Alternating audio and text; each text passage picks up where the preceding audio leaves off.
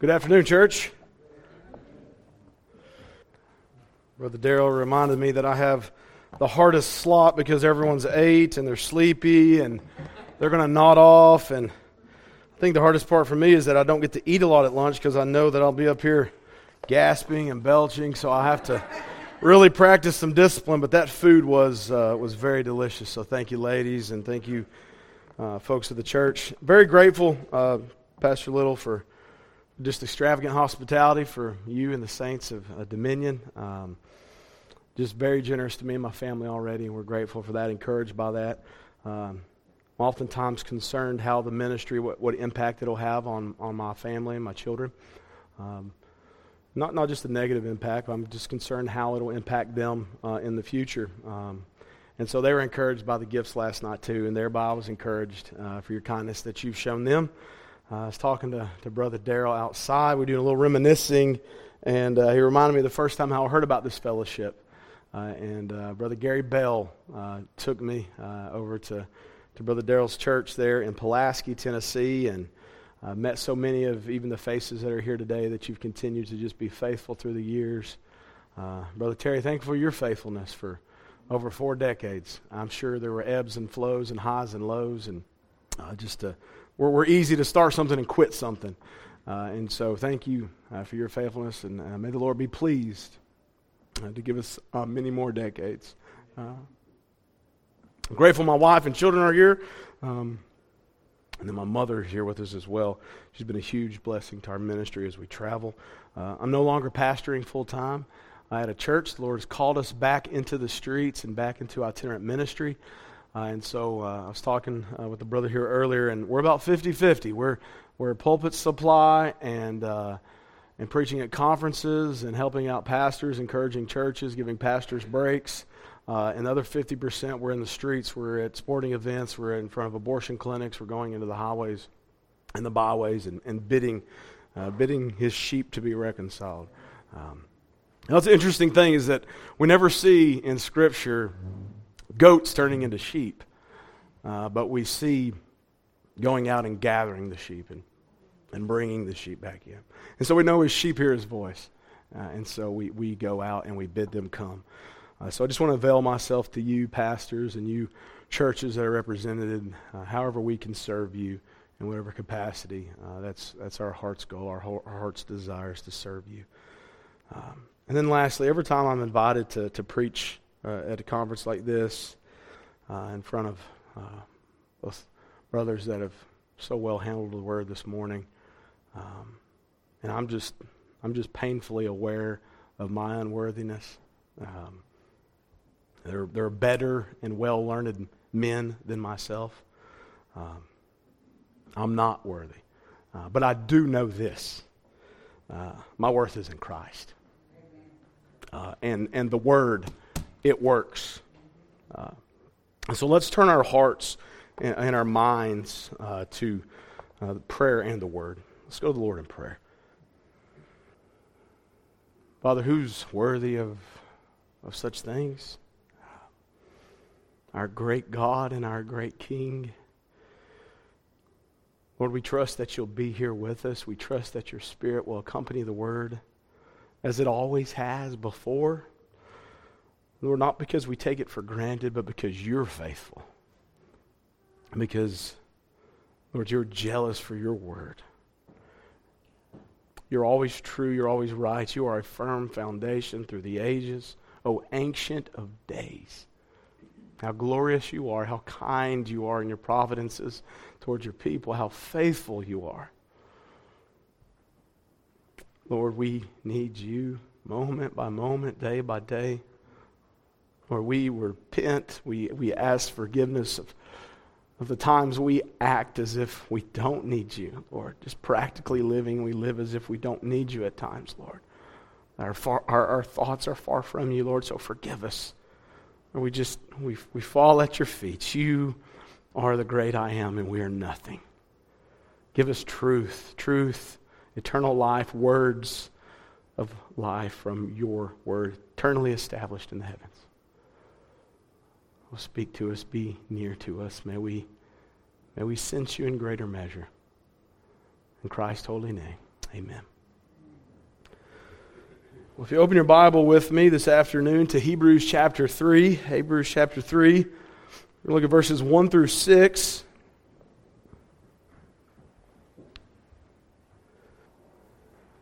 I asked if there was a preferred text. I was given freedom for, for several years. I preached from the New American Standard, uh, but in recent times uh, I began to favor the New King James Version. So if I continue to hang around with you fellas, you may just get me there. so, very, very excited to look forward to God's Word. Hebrews chapter 3, we'll begin in verse 1. Let me remind you, church, that this is the very Word of God. His word is inerrant, it contains no errors, it's infallible, it cannot be wrong, and it's inspired. And so we can trust it. It really is the word of God. Hebrews chapter 3, beginning in verse 1. Therefore, holy brethren, partakers of the heavenly calling, consider the apostle and high priest of our confession, Christ Jesus, who was faithful to him who appointed him as Moses also was faithful in all his house. For this one has been counted worthy of more glory than Moses, inasmuch as he who built the house has more honor than the house.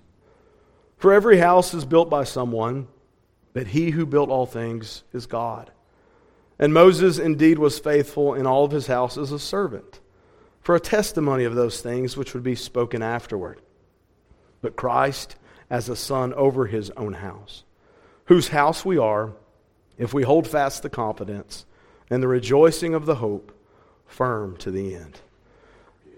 May God bless the reading and the hearing of his word.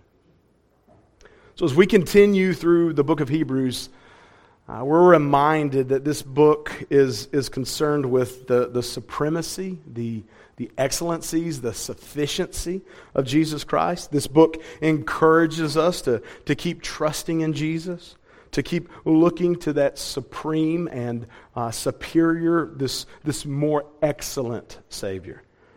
Hebrews also uses comparison uh, to show how much better Jesus is than anything else. There's, there's really no comparison. So this afternoon, we will see Jesus compared to Moses.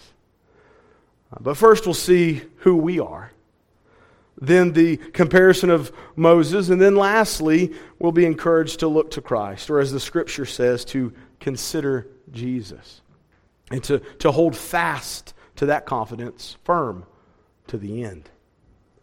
Look at verse 1 with me, chapter 3 of Hebrews. Therefore, holy brethren, partakers of the heavenly calling, Consider the apostle and the high priest of our confession, Christ Jesus. Therefore, holy brethren. Did you, did you catch what he called believers? Holy brethren. Through Jesus Christ, we have been made his brothers, his holy brothers. He has sanctified us. We've been set apart to holiness. And we are being set apart to holiness. Jesus, our elder brother. And he's not ashamed to call us family, to call us his brothers. Later in one of the brothers' texts, we'll see that he's not ashamed to sing of us in the assembly. Christ would, would sing of us. He would not be ashamed to call us brothers. A lot of us have perhaps some people in our families that might be a little ashamed of. We, we might not be proud to carry the same last name, or if someone approaches us and, and says, Oh, do you know so and so? Are you related to so and so? Sometimes perhaps we're hesitant, depending on the individual, to, well, I don't really know where this conversation's going, so I'm not sure if I'm ready to link myself to them. Maybe a face has come to your mind in that brief explanation. But to think the Lord of all glory, the eternal Son of God, not ashamed to call the believer a holy brother. We can meditate on that the rest of our lives. Holy brethren, holy brothers. And we're holy because we've been cleansed from our sins by Christ Jesus' sacrifice. So, first, you see, we're called holy. And second, that you're a brother. And that's not just in Jesus Christ, but that you're a brother to Jesus Christ. As Scripture says, He's not ashamed to call us brethren, to call us family. Brother and sister, by the grace you've been brought into the family of God. As a believer, you've been adopted into the family of God. Oftentimes we skip over that adoption when we speak of the things of salvation and the realities of grace. Sometimes adoption is just kind of skipped over or forgotten. We've been adopted, we've been brought, brought into the family of God. And third, you're a, you're a partaker. Holy brethren, partakers of the heavenly calling. You're a sharer in the heavenly calling. This is a future reward, and it is not only confined to here and now, but you're a part of a heavenly, eternal calling. And you have purpose. There's a destiny. You're a partaker, a sharer in a heavenly calling. Holy brethren, you've been consecrated. You must be devoted to Christ. You must be set apart as a Christian. You're adopted as God's people. The word saint means the same thing. For the true child of God, we have the same Father and belong to the same family. We are the adopted sons of God, the brethren of Christ, brethren of each other brethren of the apostles. And we are holy, not by birth, natural birth, not by even external separation from other people or other worlds and nations, but through the sanctification of the Spirit and by our profession. Holy. Holy brothers. And if you're like me, you may be thinking, who, me? You're talking about me? I'm holy? I'm Christ's brother. I have a heavenly calling on my life. Are you sure? Are you serious? Yes. Yes. Yes. You must realize who you are in Jesus Christ. You need to realize what the, the perfect sacrifice is, the implications, the realities, the truths because of the gospel, you've been forgiven. You've been made holy. You have been made a brother to Jesus. You are a co heir with Christ. You've been given a heavenly calling. You've been called to be a partaker, to be a sharer. And you may be thinking, well, I sure don't feel very holy. And I don't feel like a brother to Christ. And to be honest, there are times I don't even feel like a friend much more a brother. Oh, I understand that. Believe me, I understand that. But you need to realize that this life, the Christian life, isn't just based on emotions. It's not all about feelings. But faith says if you are a believer, if you are a born again child of God, if you've placed all that you have, all that you are in Christ, then you're all three of those things. They're a reality. That you're holy, that you're a brother, and that there's a heavenly calling upon your life. And all three of those things are true whether you feel like it or not. They're true. You are holy, you are a brother, and you are a partaker in this heavenly calling upon your life. Not because of anything that you've done but by God's grace through the work of Christ Jesus. The Christian life begins in faith, it continues in faith, and it ends in faith. Now, now, if you're not a believer, you must know that you cannot live the Christian life. And by that, I mean you, you can't live like a Christian unless you are a Christian. That makes sense, right? You, you can't be something unless you are something. And even though that is basic and it sounds simple and elementary, There are people in churches all across the world who try to do it. Perhaps there are some even here this afternoon. You keep trying to live the Christian life, but it just doesn't seem to work. The power of God is not in your life. So, to live this Christian life, you first must be a Christian. Again, it sounds basic, but there are many, many who try to live a Christian life without ever believing on the Lord Jesus Christ. And that's why sin has mastered them. That is why no matter how hard that, that they try, they never see any progress. That's why the same sin continues to entangle them. That is why they secretly and even openly love their sins. That is why their true colors show in times of despair. Because we have unbelievers trying to live the Christian life without the power of God. And if you've not been born again, the Holy Spirit does not indwell you with that power from on high, and you cannot live the Christian life apart from Christ. That's how the world is, isn't it? They want the peace that Christians have. They want the assurance that Christians have. They want the joy that Christians have. They want the acceptance the Christians have. They want the forgiveness that Christians have.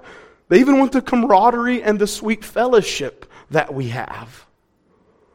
And yet they are unwilling to bow the knee to King Jesus and surrender it all to Him.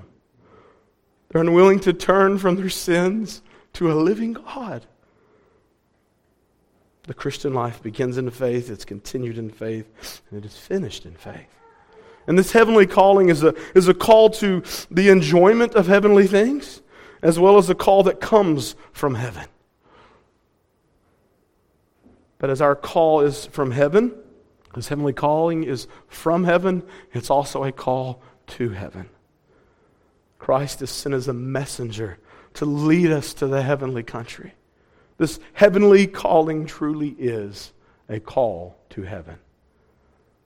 And verse 1 continues there. Consider the apostle and high priest of our confession, Christ Jesus.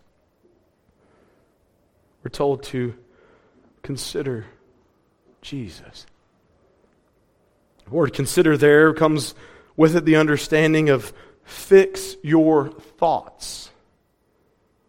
Fix our thoughts. To pay close attention to Jesus. To consider him. To, to pay close attention to what is said by him. Consider Jesus. Recognize Jesus. Pay specific attention to Jesus. Fix your eyes, your glance, your gaze, your longing look to Jesus. To turn your eyes upon Jesus. Consider him and transfix your thoughts on him. To meditate on him. To look to him. To dwell on him to focus on Him, to ponder Jesus. If we just take a, just a, a second to kind of self assess, would we say that we do that? Do we truly fix our eyes on Jesus? Do we, do we truly consider Christ Jesus? Do we truly meditate? Consider to pay close and specific attention to Jesus. One commentator said the word consider is important, for it intimates that singular attention is required, and that at the same time, the true knowledge of Christ is sufficient to dissipate the darkness of all errors. The true knowledge of Christ is sufficient to dissipate all errors. Do you know him? Do you know Christ? Have you transfixed and considered Christ. He dissipates all errors and leads us to all truth. It's not this single act of the mind just to, to think briefly, but it is to truly think on, to understand, but it's also a repeated, to think again and again, to continually look to Christ. So we're to consider Jesus. And what is he specifically called here in verse 1? Partakers of the heavenly calling is our second phrase. Consider, who were to consider the apostle and high priest of our confession. Jesus, the apostle and high priest of our confession. This is the only place in the entire Bible that Jesus is called an apostle. But it's a perfect description, of course. It's accurate, of course, to use this word. Apostle means agent, apostle means ambassador. Jesus is the ambassador between God and man. Jesus is the, the spokesperson. God has spoken to us through his Son. Right back in chapter 1, verse 2, in these last days, God has spoken to us in his Son. An apostle is one who is sent, a, a messenger. Jesus was sent by the Father to be the Savior. He was sent by God to accomplish salvation for all the believing ones. He is also called the high priest. Jesus took on human nature and offered himself as the sacrifice for the cleansing of the sins. In the Old Testament, the, the high priest represented the people to God. So, just as Jesus Christ is the apostle, he is sent to us from God. He is our high priest. He is our representative also back to God. He is our mediator, our go between, so that we can have communion with God. He represents God to us and us to God. And how did he do that? He put on flesh. Fully God, fully man.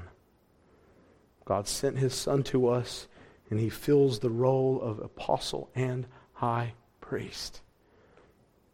Moses was a prophet and a teacher. Aaron was a priest. But these two offices, in their fullest sense, belong to Christ. Look at verse 2. Who was faithful to him who appointed him.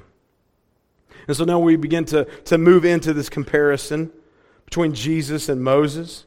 So we see that Jesus was faithful. So we're talking about him here. Notice that the H is capitalized.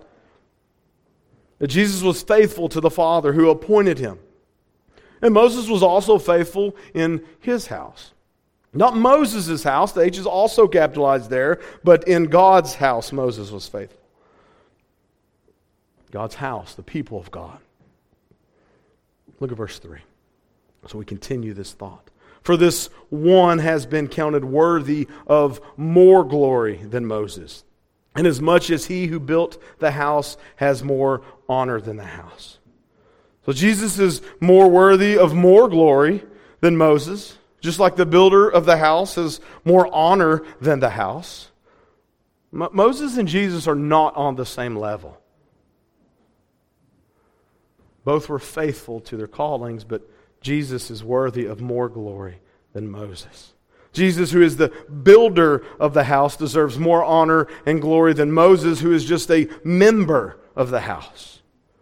So we see both Jesus and Moses were faithful, as we're told here. Moses also was faithful in, in God's house. Jesus and Moses faithful, but Jesus built the house. It's through Jesus that the people of God are established. Jesus is the builder, Jesus is the owner, Jesus is the possessor of the house.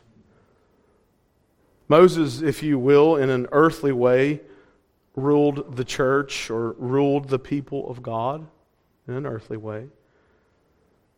And yet he was still merely just a part and a member of the people of God. But Christ, being the builder, is superior to the whole building. Moses, while ruling others, was ruled also himself. But Christ, being the eternal Son of God, possesses supreme power. There's no comparison. Look at verse 4. For every house is built by someone, but he who built all things is God. God is the creator. And when we, we put this verse together back with verse 3 that says Jesus is the builder of the house, this verse says that God is the builder of all things. We now see that Jesus, since he's the builder of the house, Jesus is God. Jesus is God in the fullest sense. The Father is God in the fullest sense. The Spirit is God in the fullest sense.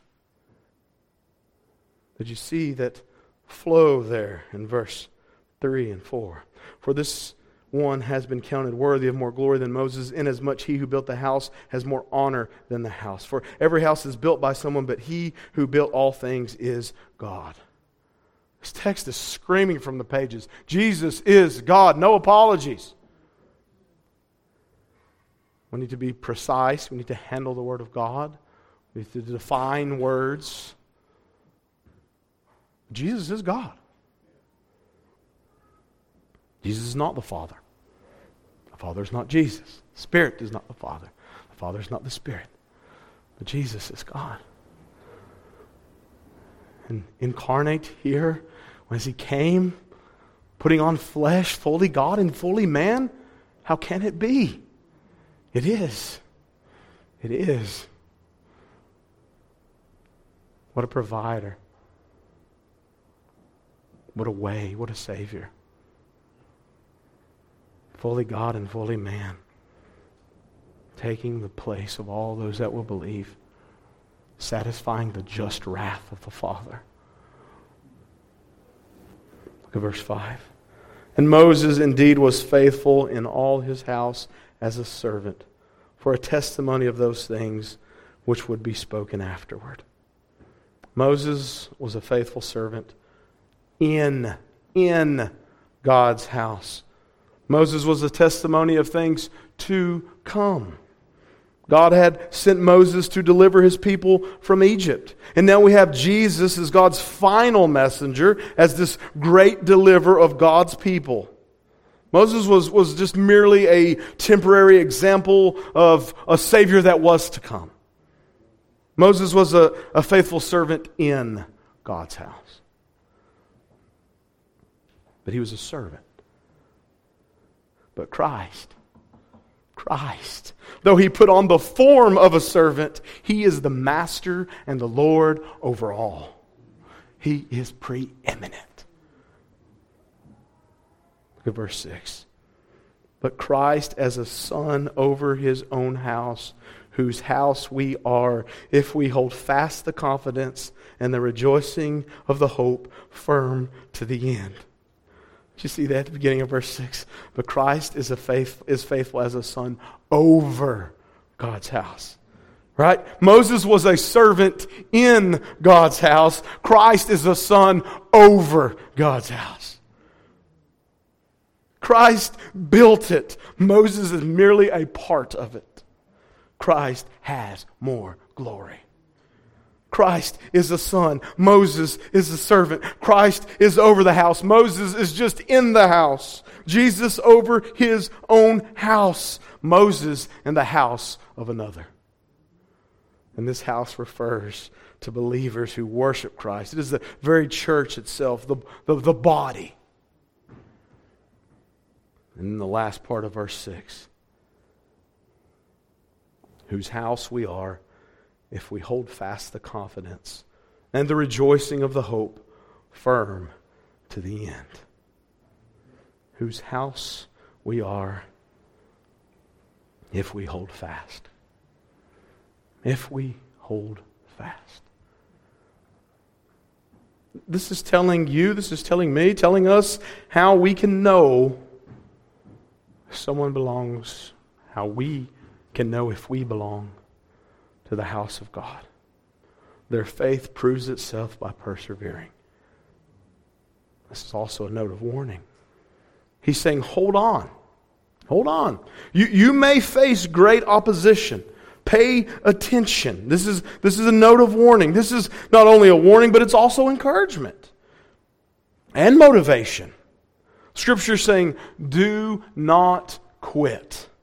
Keep moving forward. Keep trusting. Don't stop. Keep looking to Jesus, fixing our eyes on Jesus, considering Jesus. Do not stop now, no matter how hard it gets, and it will get hard. And no matter how dark and how quiet and how lonely it gets, and believe me, brothers and sisters, those seasons will come. He's saying, set your eyes on, your confidence in, your hope on who? Jesus. If we hold fast the confidence and the rejoicing of the hope firm to the end, they that have true hope, those that have true faith, those with this confidence shall keep them to the end. And therefore, they are the house of God. We have hope through this grace that has been wrought in us. And we are to rejoice in this hope of the glory of God. And we can use this freedom, we can use this boldness at the throne of grace. But, brothers and sisters, because we have this great confidence, because we have this boldness to come into the presence of God, confidence does not equal casualness. There's not this casualty with God, just eh, whatever goes. He's the holy God of all glory. Do we fear him? I think that's one of the greatest doctrines that the church lacks in this age is there is no fear for God. The fear of God is the beginning of knowledge. The fear of God. And let us not water that word down. Though it does mean reverent and it does mean respect, it does mean fear. Let no man water that word. Let your conscience not water that word down. Do we fear God? And we have confidence and we have assurance. But we don't stroll in there casually, but with great confidence. Great confidence. Great assurance. And this, this holy confidence is from the love of God from the salvation of Christ. And we go on, we continue in these graces to the very end of our days. We continue in them. I want you to pay close attention to what this verse is saying. It's saying that believers are part of God's house if they endure in faith to the end. Believers must not abandon their confidence. They must not abandon their hope, for they belong to the Son who reigns over all. He's saying if you endure to the end, you are God's house. He's not saying if you endure to the end, then you will be his house. There's a difference there. If you hold fast to the end, you are. Not you will be, but you are, and you've always been if you hold fast. If they persevere, if we persevere, if I persevere, if you persevere unto the end, then you are God's household. Believers in Jesus Christ must hold on to their faith until the end. And we know that Scripture tells us that Jesus Christ is both the author and the finisher of our faith. The author, the originator, the original source, the beginner, the establisher. is the author and the finisher of our faith. And as a true Christian, we keep believing. We keep believing. If you're a part of God's family, then you hold on to the end. And if you don't hold on to the end, that's a sure sign you are never in the family of God. We need to be reminded of this because sometimes it's just it's just really hard to keep moving. It's really hard to continue to consider Jesus. Sometimes our faith is very weak sometimes it doesn't feel like everything is working together for our good. Sometimes it really does feel like our prayers bounce off the ceiling and land on the floor. Sometimes it's even hard to pray. Sometimes it seems nearly impossible to take the next step. But here is God speaking through the book of Hebrews, telling us to consider Jesus. He's saying, think on Jesus. Get him out of his box you keep trying to put him in and look at him. Examine him. Think on him. Think of his power. of His glory, of His eternal worth. Look at what Jesus has done and who He is and what He is doing. And trust all of His promises. They're all true. They're all yes and amen in Christ. How often do we do that? In the midst of troubles that overwhelm us, do we intentionally, deliberately set our eyes on Jesus? Is he truly your confidence and hope? Have you considered Jesus? We don't give up hope. We, we keep trusting. We keep believing. The Christian keeps looking to Jesus because he alone is worthy. He's worthy of all glory. He's worthy of all honor. He's worthy of all praise. Jesus is the faithful apostle and high priest. He's the only one who can go before the Father and give us right standing. He's the only one who can pay the debt that we all owed. He's the only one who can appease the just wrath of God.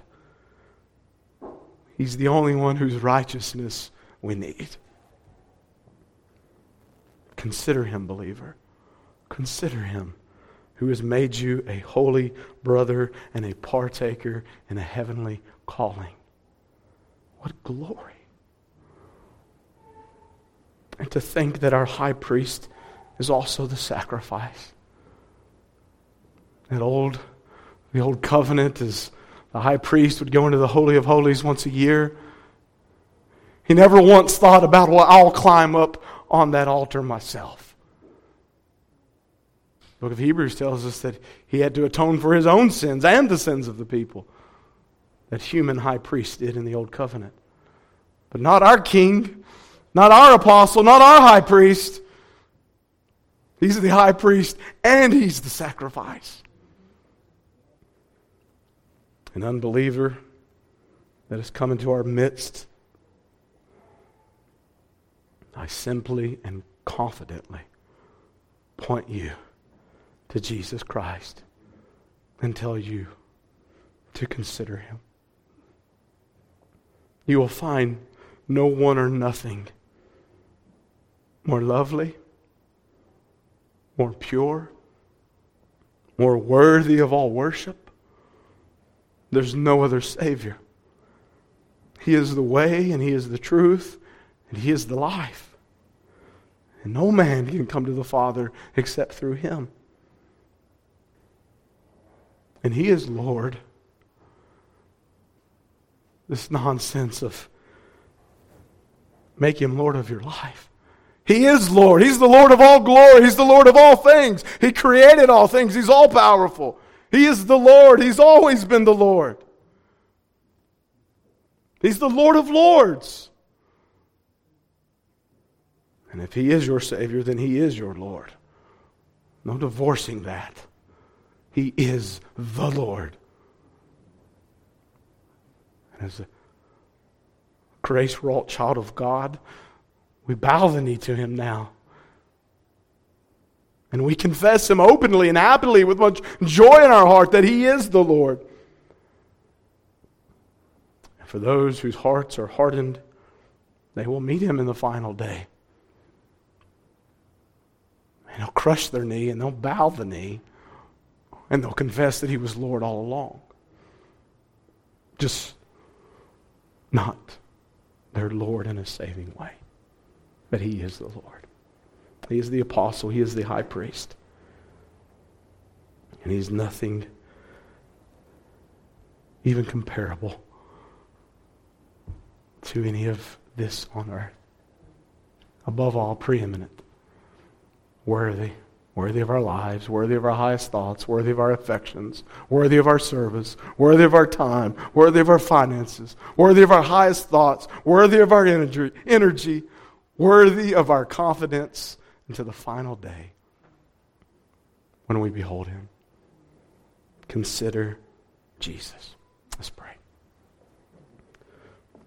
Lord, how merciful you are, how long suffering you are how patient and kind you are. Forgive us when we are flippant. Forgive us when we consider other avenues as if there is any other way. Forgive us when all the allurement and, and the glitz and the glamour distract us. Oh, set our eyes on you. Enable us by your Spirit to transfix our thoughts on you and embolden us to take it to the nations. May we not be ashamed, oh God. We have the truth. May we stand in it and may we proclaim it. Oh, be merciful, merciful to your church. Christ, perfect name. Amen.